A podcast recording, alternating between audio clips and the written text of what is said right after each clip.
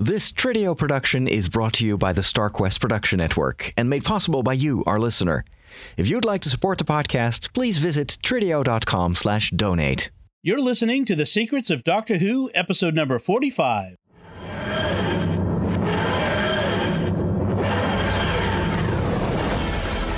I'm a doctor. I've lived for over 2,000 years. I am Scottish. I can complain about things. Ah,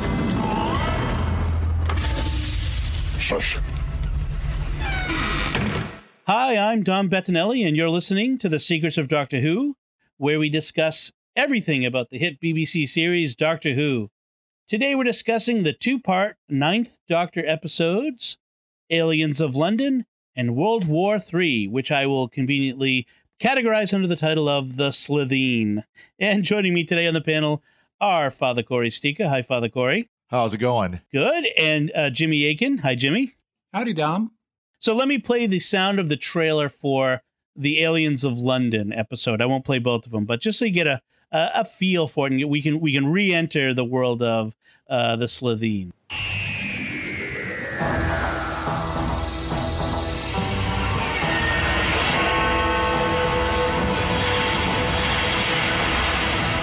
Whoever those aliens are, they haven't just arrived. They've been here for a while. Harriet Jones, MP for Flydale North. I thought I was Prime Minister now. You are under arrest. Step away from the box. Raise your hands above your head. Big Ben destroyed as a UFO crash lands in central London.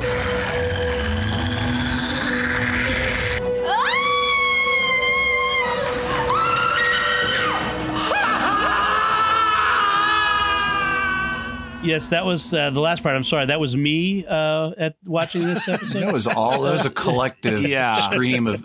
I feel a disturbance in the force, like millions of souls crying out in unison. so, so we're in agreement, I think, that uh, Now- these these may be the worst two episodes of Dark of New Doctor Who. I won't comment on old Doctor Who, but of New Doctor Who. Certainly of be season one of the new Doctor. I will These say, are the to, worst. to be fair, just to start out on a high point, Okay, there are there's one good thing about this episode, and I know we've talked about her before, but this is where Harriet Yeah. Jones is introduced, Yeah. yes, and the only reason why I remember that is because she's in the trailer.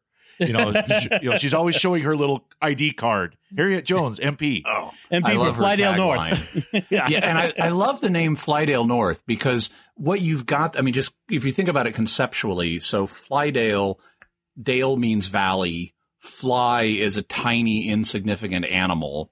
And so it's like Fly Valley North. So This it's is- like yeah. even further reduced in This significance. Is Exactly. But she's Tussle, whipping out this ID, ID like it's super important. You know, this this is like Bug Tussle, Texas, or Fly Spot. You know, yes. Uh, so, uh, and, and yet she's at the center of everything, and eventually we'll find out she becomes somebody important. Um, which is, uh, I think, the essence of uh, Oh, of I never met anyone British- who wasn't important. well, Exactly. yeah. So uh, she becomes a, V- a VIP for the, in the government. Um, yes. uh, which uh, we'll talk about as we get to the end. Uh, so, in a nutshell, um, Rose and the doctor have been traveling, um, and they return home, and he tells her, "Oh, it's only been about twelve hours, so don't worry about it." Uh, from their point of view, it's been days, uh, maybe even weeks. Well, it turns out that the TARDIS missed, and she's it's been a year. Uh, it's been tw- instead of twelve hours, 12, uh, 12 months. Um, so uh, her mom Jackie is all was all cra- you know upset and you know had suspected that Mickey had done something to her, and so we have this all this drama, all this domestic drama, which the doctor had just uh had just got got through saying you know no domestics, you know no no no family on board the sh- uh, the TARDIS. Mhm. Um, And, and this is something new in uh, in in Doctor Who history. If you go back into classic Who, we whenever that we have companions, we have had some mention of families. Um, typically in their introductory episodes, uh, we we know that Sarah Jane Smith had an Aunt Lavinia. We actually met uh, briefly Tegan Jovanka's aunt uh, before she was shrunk to death by the Master. Um, but we haven't had this kind of ongoing domestic soap opera type element. Um, and you know that was kind of an adjustment for a lot of classic Who fans when this started happening. Personally, I think it's a good thing. Um, I mean, I don't necessarily like the way it's always played. I think that Jackie and Mickey both initially are too unsympathetic. But um, but I think this greater texturing of the human relations right. on the show is something that does play to the show's advantage. That's I, I, I do like that, and in fact, it's something that gets left behind again under uh, Steven Moffat's. Uh, well, it, for yes it, eventually no. it comes and goes, but for a time in the classic Amy Rory period with River, right. we have basically a family traveling on the TARDIS. Right, exactly. and then Rory's dad shows up, and and actually with Don, uh, yeah, well, that's that's uh, Russell Donna's Davies. family Donna's too, and Martha's. Right. Yeah, but yeah. um, but yeah, but it's but much less so like uh, uh, under Steven Moffat's, where we've got a lot less family. But I, I agree. I like the idea that we include some of you know the consequences of being a companion in in your real mm-hmm. life.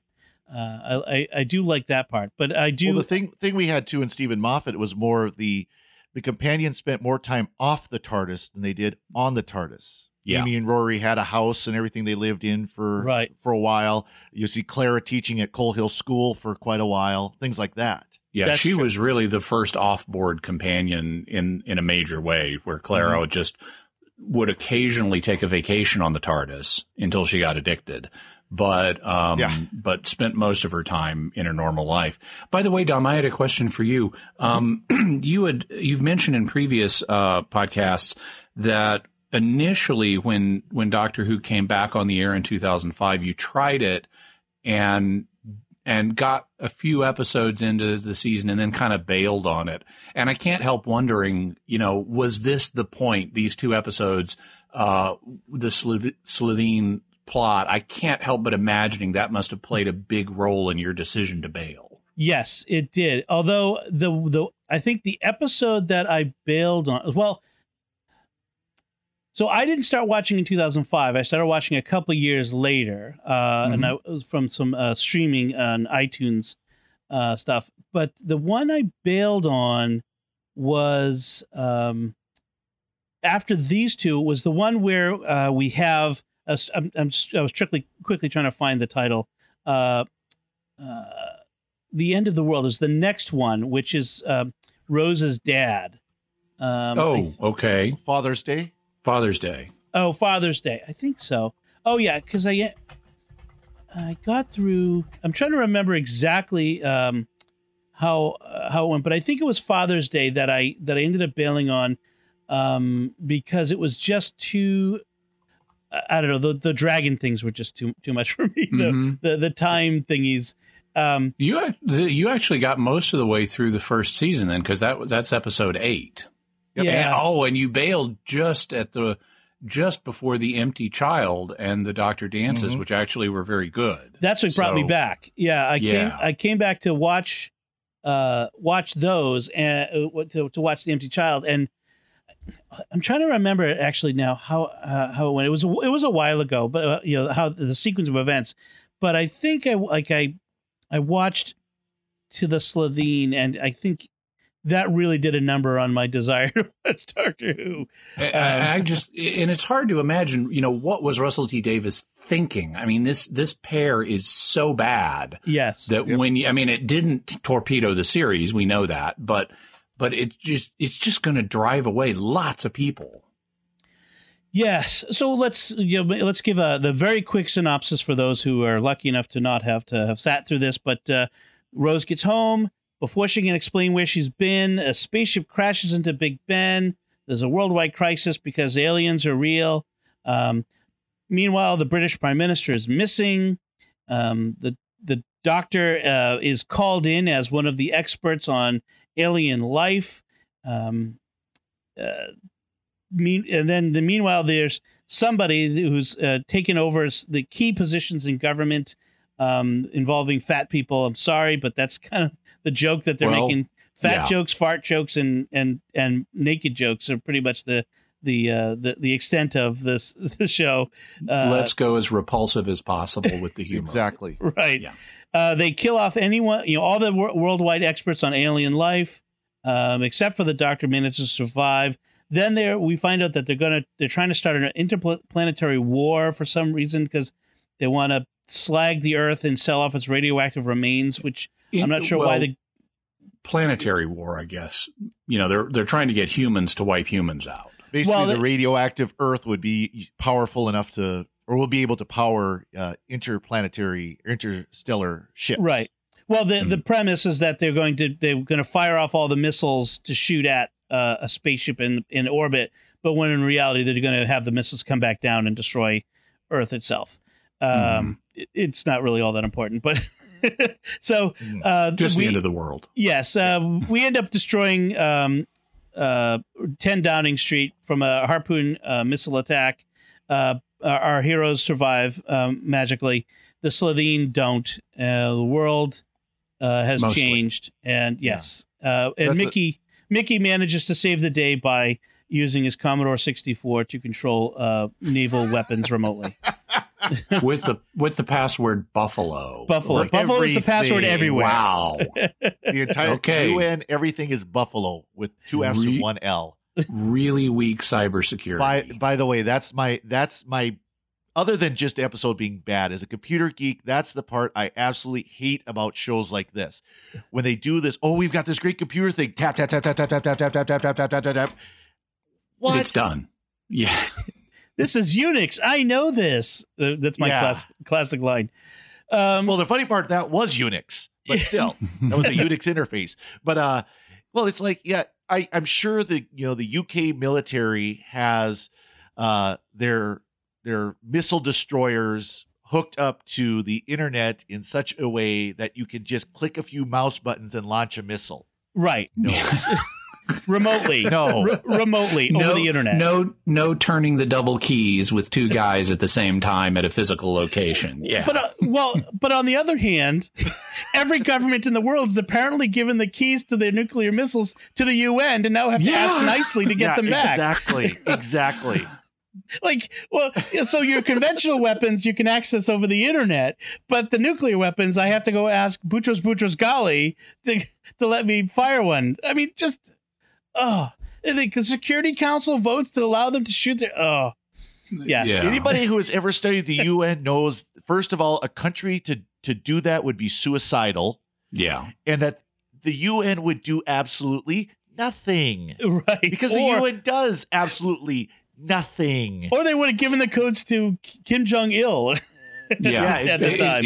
it- it's just crazy. I, I think it's a little more comprehensible from a European perspective because Europeans, speaking just in aggregate, not about Yes. individuals, but in Europe, the United Nations is valued much more highly than it is here in America. And here in America, we tend to perceive more flaws in the United Nations and the way it operates and how little tin pot dictatorships are given outsized amounts of power that effectively impede stuff from happening. Um, like human rights violations would be addressed if it wasn't for the fact that so many of these little oppressive nations are in control of the key committees in the United Nations. And so the idea of giving nuclear control to this kind of an organization from a, from an American perspective is would just be totally crazy. Yeah, I mean, this. Remember, this is uh, it's aired in uh, beginning of April 2005. The EU was strong. The the idea of a European Union and international cooperation. That was on the this big level. dream. Yes, this Yeah. was so. This was this was still strong. There was no Brexit for many years to come. Um, I, I'd like ham and eggs for my Brexit, please. exactly. So, uh, some key points. Uh, the the uh, the uh, the what, what, the overarching story for this season is Bad Wolf. That's the and we have uh, a kid spray painting the TARDIS, uh, spray painting Bad Wolf on the TARDIS. Um, yeah, which uh, nice, oh, nice Easter egg for the for the viewers. That's trying right. to figure out at this point what Bad Wolf is. yeah. Um, we have uh, Jackie smacking the Doctor. Uh, Gotta love that. Yeah, I to mean, great moment. but then we Smacking smash in the sense of slapping him with her hand, not Yes. kissing him. Yes, Yeah. sorry, the Americanism. Uh, but then we smash cut to Rose and Jackie embracing and crying in the kitchen. Like, uh, I just it's weird editing, weird. Like, a, ba- I don't know. It's just another bad thing on top of everything else. Um, so By way- apparently, Rose and the Doctor are now one year ahead. Okay, so it's Yeah. 2006. Yeah, that's something I wanted to talk about because it kind of echoes something that they did with Classic Who. Um, now, just dramatically, so you know, it's been it, all all over Classic Who. The Doctor couldn't control the TARDIS, and so showing him having a slip of a year is is kind of a nice dramatic thing. And i actually like the drama that that creates in rose's family life. I think that you know i mean has she she's vanished. It's been a year. Has she been murdered? You know what's going on? Um it, that's really good as a as a dramatic choice. I really like that. Um it also does something else that's a little less obvious to the to the audience unless you think about it.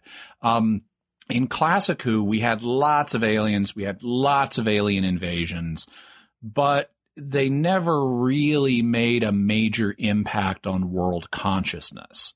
Uh, we never really had a 20th century first contact story. And so even there was always kind of a reset button by the end of the of the series where um you know the public oh that Loch Ness monster that appeared in the Thames it was all you know special effects or something. And so Yep. there would be some explanation for for uh, keeping knowledge of aliens from the public so they didn't panic. And one of the but they still had an impact on human society. And one of the ways they addressed that in the classic series was by having the unit stories set in night like five years later. So instead of being in 1975, they'd be in 1980. And uh, there early on were references that Sarah Jane Smith would drop to being from 1980 and stuff like that. But then the writers forgot about that. and because it was so close that they didn't, you know, there were no technological changes to show on screen, so it kind of fell out of memory.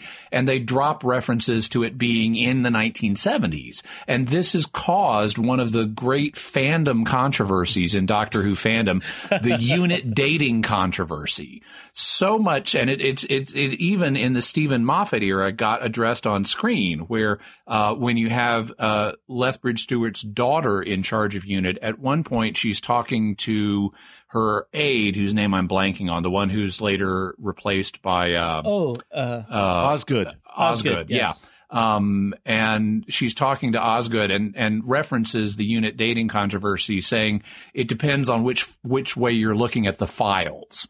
and, and and so it's like a filing system issue.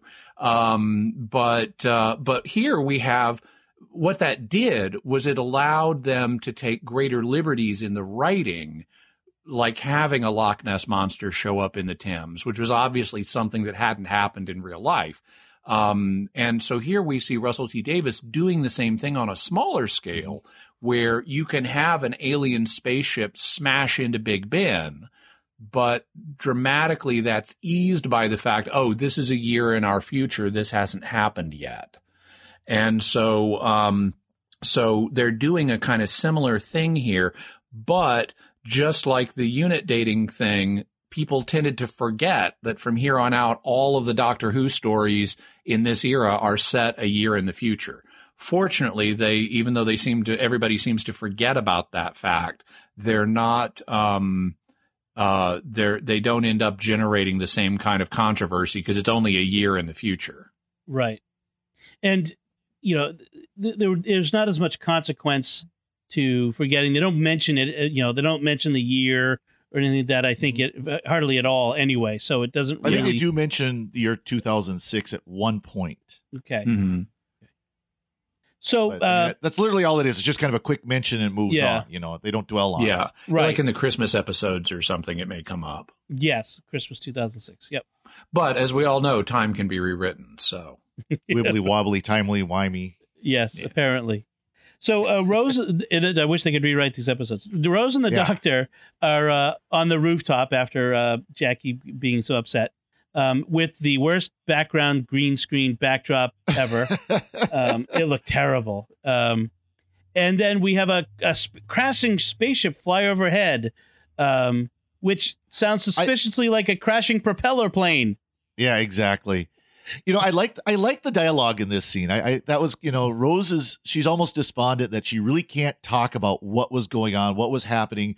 I'm the only person on Earth who knows that there's aliens, and then you have this spaceship crash, and she just that's Yeah. just not fair. that was a good. That was a good moment. That- I, I, I really did like that scene. Yeah. Um, it's interesting too that that you know, of course, we're watching this now. We're rewatching this now because, of course, the spaceship takes out Big Ben, and as we're recording this, they just shut down Big Ben's chimes because they have to like completely repair and clean the entire right. mechanism. Yeah. So they're going to have like a motor keeping one of the clocks running, one of the, the dials running, but there won't be any of the, the famous Big Ben chimes till the year 2021, I think. yeah, it was Mhm. at least uh, four years. Maybe, maybe really an alien spaceship crashed into it and they're trying to fix it. That's the cover story. Yes. Exactly. Wh- What is it about disaster movies and this sort of thing that likes to take out national landmarks? Uh, you know, famously, Independence Day blows up the White House, and you know, it's just this. It's uh, who's the the guy who did uh, Independence Day? Uh, Roland Emmerich. He loves to Mhm. take out everything. He took out the the the Vatican. He took out the White House. Uh, It's it's a trope in disaster movies. It's a way of making the drama real for the audience, you know, to or more to amp up the emotion, to show you something you know that's a big landmark and then destroy it. I mean, just imagine um you know, if in the 1990s we saw a movie where set in New York and the World Trade Center got taken out. right. You know, that's more dramatic than just some fictional city seeing a building come down. If it's something you recognize, and then, you know, think about the emotion that we all felt when it really happened in real That's life. true. I mean, it was Exactly. devastating. That's true. That's true. Um, so uh, Rose and the Doctor they take off to run to the site of the uh, of the crash in the Thames because taking the TARDIS would be conven- the TARDIS would be convenient, and uh, Deus Ex Machina would lose drama. He Uh, did just miss by a year. So Okay, yeah, He's probably feeling a little squeamish about taking it again. I suppose. Although he seems to drive it pretty well uh, later on. Um, so uh, they get the you know they they they're blocked from getting to the Thames and seeing the for themselves. And so Rose has the bright idea of let's watch TV news instead. Um, Oh yes. And then we have this- news. Oh, yeah, we have this way too long montage of the doctor watching TV in Jackie's apartment with everybody in the neighborhood coming in and and uh, I- distracting him. I did love, and this is something that Who fans and people from England will will appreciate more. But I did love in that sequence the fact that we're we get a clip from Blue Peter. Um, Blue Peter is a show, is a children's show in England. It's kind of like their Sesame Street. It's that kind of has that kind of popular penetration of young children's culture. Yep. And so it's this classic long running show. It's been around for decades and it has a tight connection with Doctor Who. Um, Doctor Who uh, actors would appear on it, like Jon Pertwee appear would appear as the Doctor on Blue Peter, and uh, former actors from Doctor Who. Uh, Peter Purves, who was uh, the first Doctor's companion, Steven, became a regular presenter on Blue Peter. And so you have, and they, they would do contests on Blue Peter about Doctor Who and children would win stuff. Some like Doctor Who robots were designed by children watching Blue Peter. And, um, and so there's this long running connection between the two shows that normally only would go one way. The Doctor would appear on Blue Peter, but Blue Peter would never appear on Doctor Who. And so here we get that finally happening and they're like making a, an alien spaceship cake on Blue Peter, you know, which is exactly the kind of thing they would do on Blue Peter Exactly. to help children process aliens actually appearing. Right. And so I just, even though it's too long, I love the Blue Peter stuff. Okay. So uh, let's move to Downing Street, where the, the prime minister is missing. There is apparently one person in government who is all of government. He's the aide to the prime minister. Um, this one fellow who, who who's in charge of everything. Uh, he has the The, acting the PM. Lord, this the Poobah, the Lord High Everything Else. yeah, yeah. This this yeah the the, the assistant for for all all all government affairs. Um, it has the uh, the acting prime minister. This the the next highest ranking um, MP apparently. Uh, who is alone for hours and hours with an, a liaison from MI5 and the head of transportation. And nobody apparently thinks this is strange that the rest of the cabinet, the opposition, Well, uh, it's, it's brought up, and he's just kind of like, ah, we don't need them. We don't need to pull them out. You know, just kind of brushes it off. right. Mhm. And and I noticed nowhere is the queen ever consulted in anything. Now I know that the queen is not she doesn't rule things, but you I, I don't know. I just feel like and maybe maybe Brits would would could, would uh, uh, correct me on this, but I just feel like the queen would be involved in like the prime minister's missing, so maybe the queen should be consulted or something. But it just Mhm. it just feels so uh, so badly thought out. Yeah. Well. Well. Yeah. Um, I mean, at some at at some point, um, the queen would need to be consulted with. There are certain very huge decisions, you know, that even if it's not written down, that you Right. need to consult the queen about. That in practice, you really would need to consult the queen just to get her in the loop. Perhaps even if she doesn't like the prime minister's menacing and aliens have crashed in London. That might be Right. a very big thing to consult with. Yeah. So. Yeah, and I mean the integrity of Her Majesty's government is at stake here, and um, so Her Majesty ought to be consulted. Having said that, they're in the middle of a crisis, and so there could be rationale for we need to know more first. You know, we need to get to a more stable point before we do this consultation. But they don't give us any of that dialogue, so they just ignore the problem. Right. Um, and we we we we get the first of our uh, our jokes about uh, gas and uh, and farting uh, here. And and for people who haven't seen these horrible episodes, the idea is that these aliens are fitting inside of human suits, but these are very big aliens. Yeah, they they're like- They're like They look nine like- foot tall aliens fitting in an average sized human. right, and so they're they're and they look they look horrible anyway. I mean, they look number one like giant mutated babies. Yes. And so that's off putting. And then they look like badly designed giant off putting babies. so it's it, it's not just a bad design, it's a badly executed design. Least And- terrifying monsters ever. Yeah. and they're supposed to be like super keen hunters and stuff, which makes no sense. But they're they're these huge aliens supposed to fit inside a normal human suit, so they use a compression field to shrink down. And that causes a problem with gas exchange, which leads to uncontrollable farting and uncontrollable fart jokes. Yep. yes. Uh, I mean, like one here or there that appeals to the 15 year old in me, but gosh, it was it was just overdone. Like just overdone. Yeah, I sent my 15 year old room to his room a long time ago. So, um, they the, the a body is recovered from the spaceship. It's taken to the morgue, um, where no one is guarding it because we know that, of course, alien bodies must be dead when they appear dead. Um, and then the the lone female doctor, of course, in the morgue at night in darkness, hears a noise coming from the the the morgue freezer and approaches it slowly instead of and alone instead of I don't know calling somebody. Gee, the what 20 it be? guards that are sitting down the hall in the break room, maybe. right.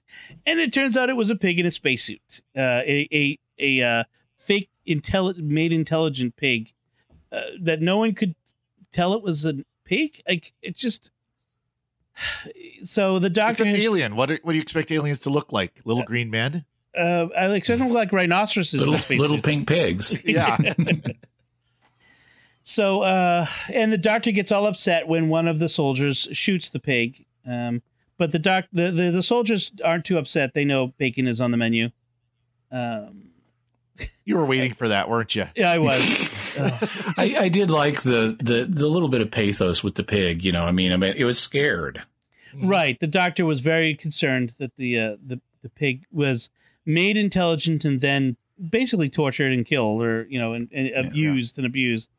Given Uh, enough intelligence, enough intelligence to be able to fly the spaceship, and that's about it. Right. Incidentally, this is not the first like intelligent use of an intelligent pig as in Doctor Who, because we've had um, in a Tom Baker series called uh, "The Talons of Weng Chiang."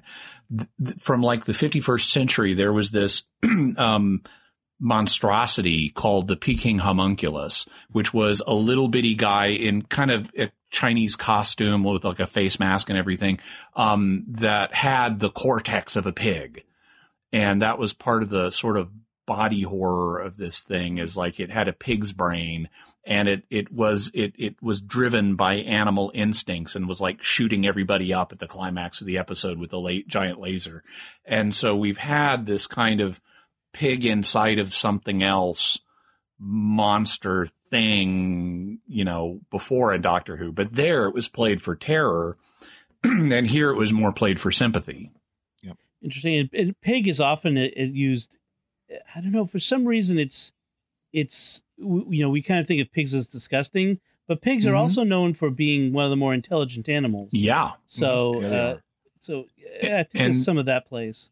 And they're domesticated so we're they're part of our culture but they're also and they're also similar to us enough biologically that they get used in medical experiments Yep. and so there's this kind of weird relation that we have with pigs that makes them both repulsive but also sympathetic hmm So this episode is actually the the return of Unit for the first time. Um, we Mhm. we've get uh, uh, no no longer United Nations Intelligence Task Force, but now United Integrated Task Force or whatever their new Right. acronym is. right. Right.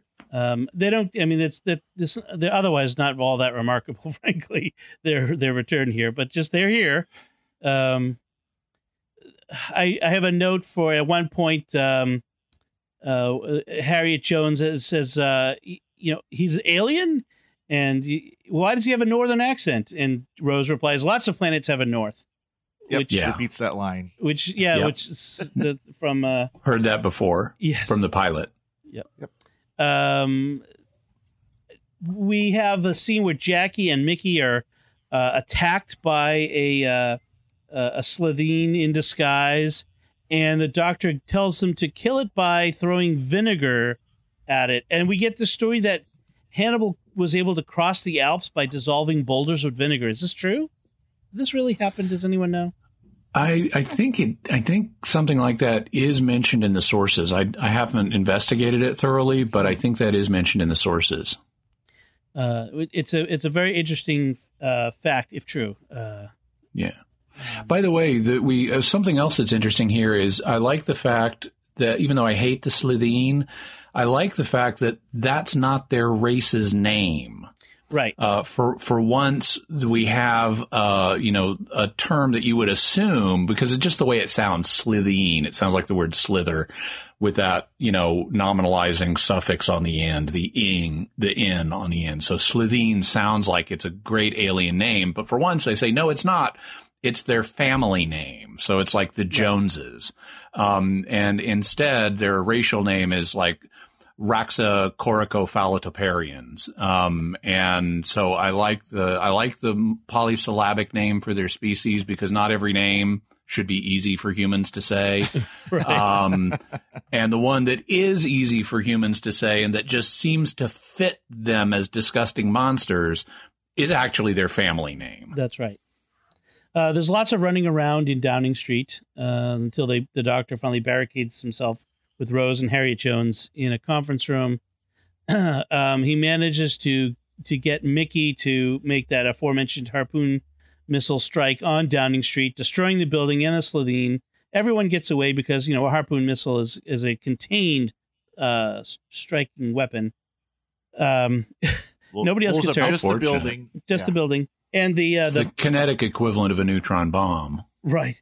Um, you have uh, this reinforced um, conference room saves the Doctor and Rose and Harriet Jones because you know the kinetic energy of a of this thing getting blown up around them would not cause any injury. Of course, no one would Well, survive. and the fact, well, and the fact they got bounced around like a beach ball as it was being blown up. They show that room bouncing around. right, Mm-hmm. right. So, uh, so they they they emerge, um, and then we're told um, uh, the doctor says, "Oh, Harriet Jones. That's why I remember the name. Uh, she's the architect of Britain's golden age." Uh, Which, Mhm. which I'm disappointed that it actually never that never actually happens.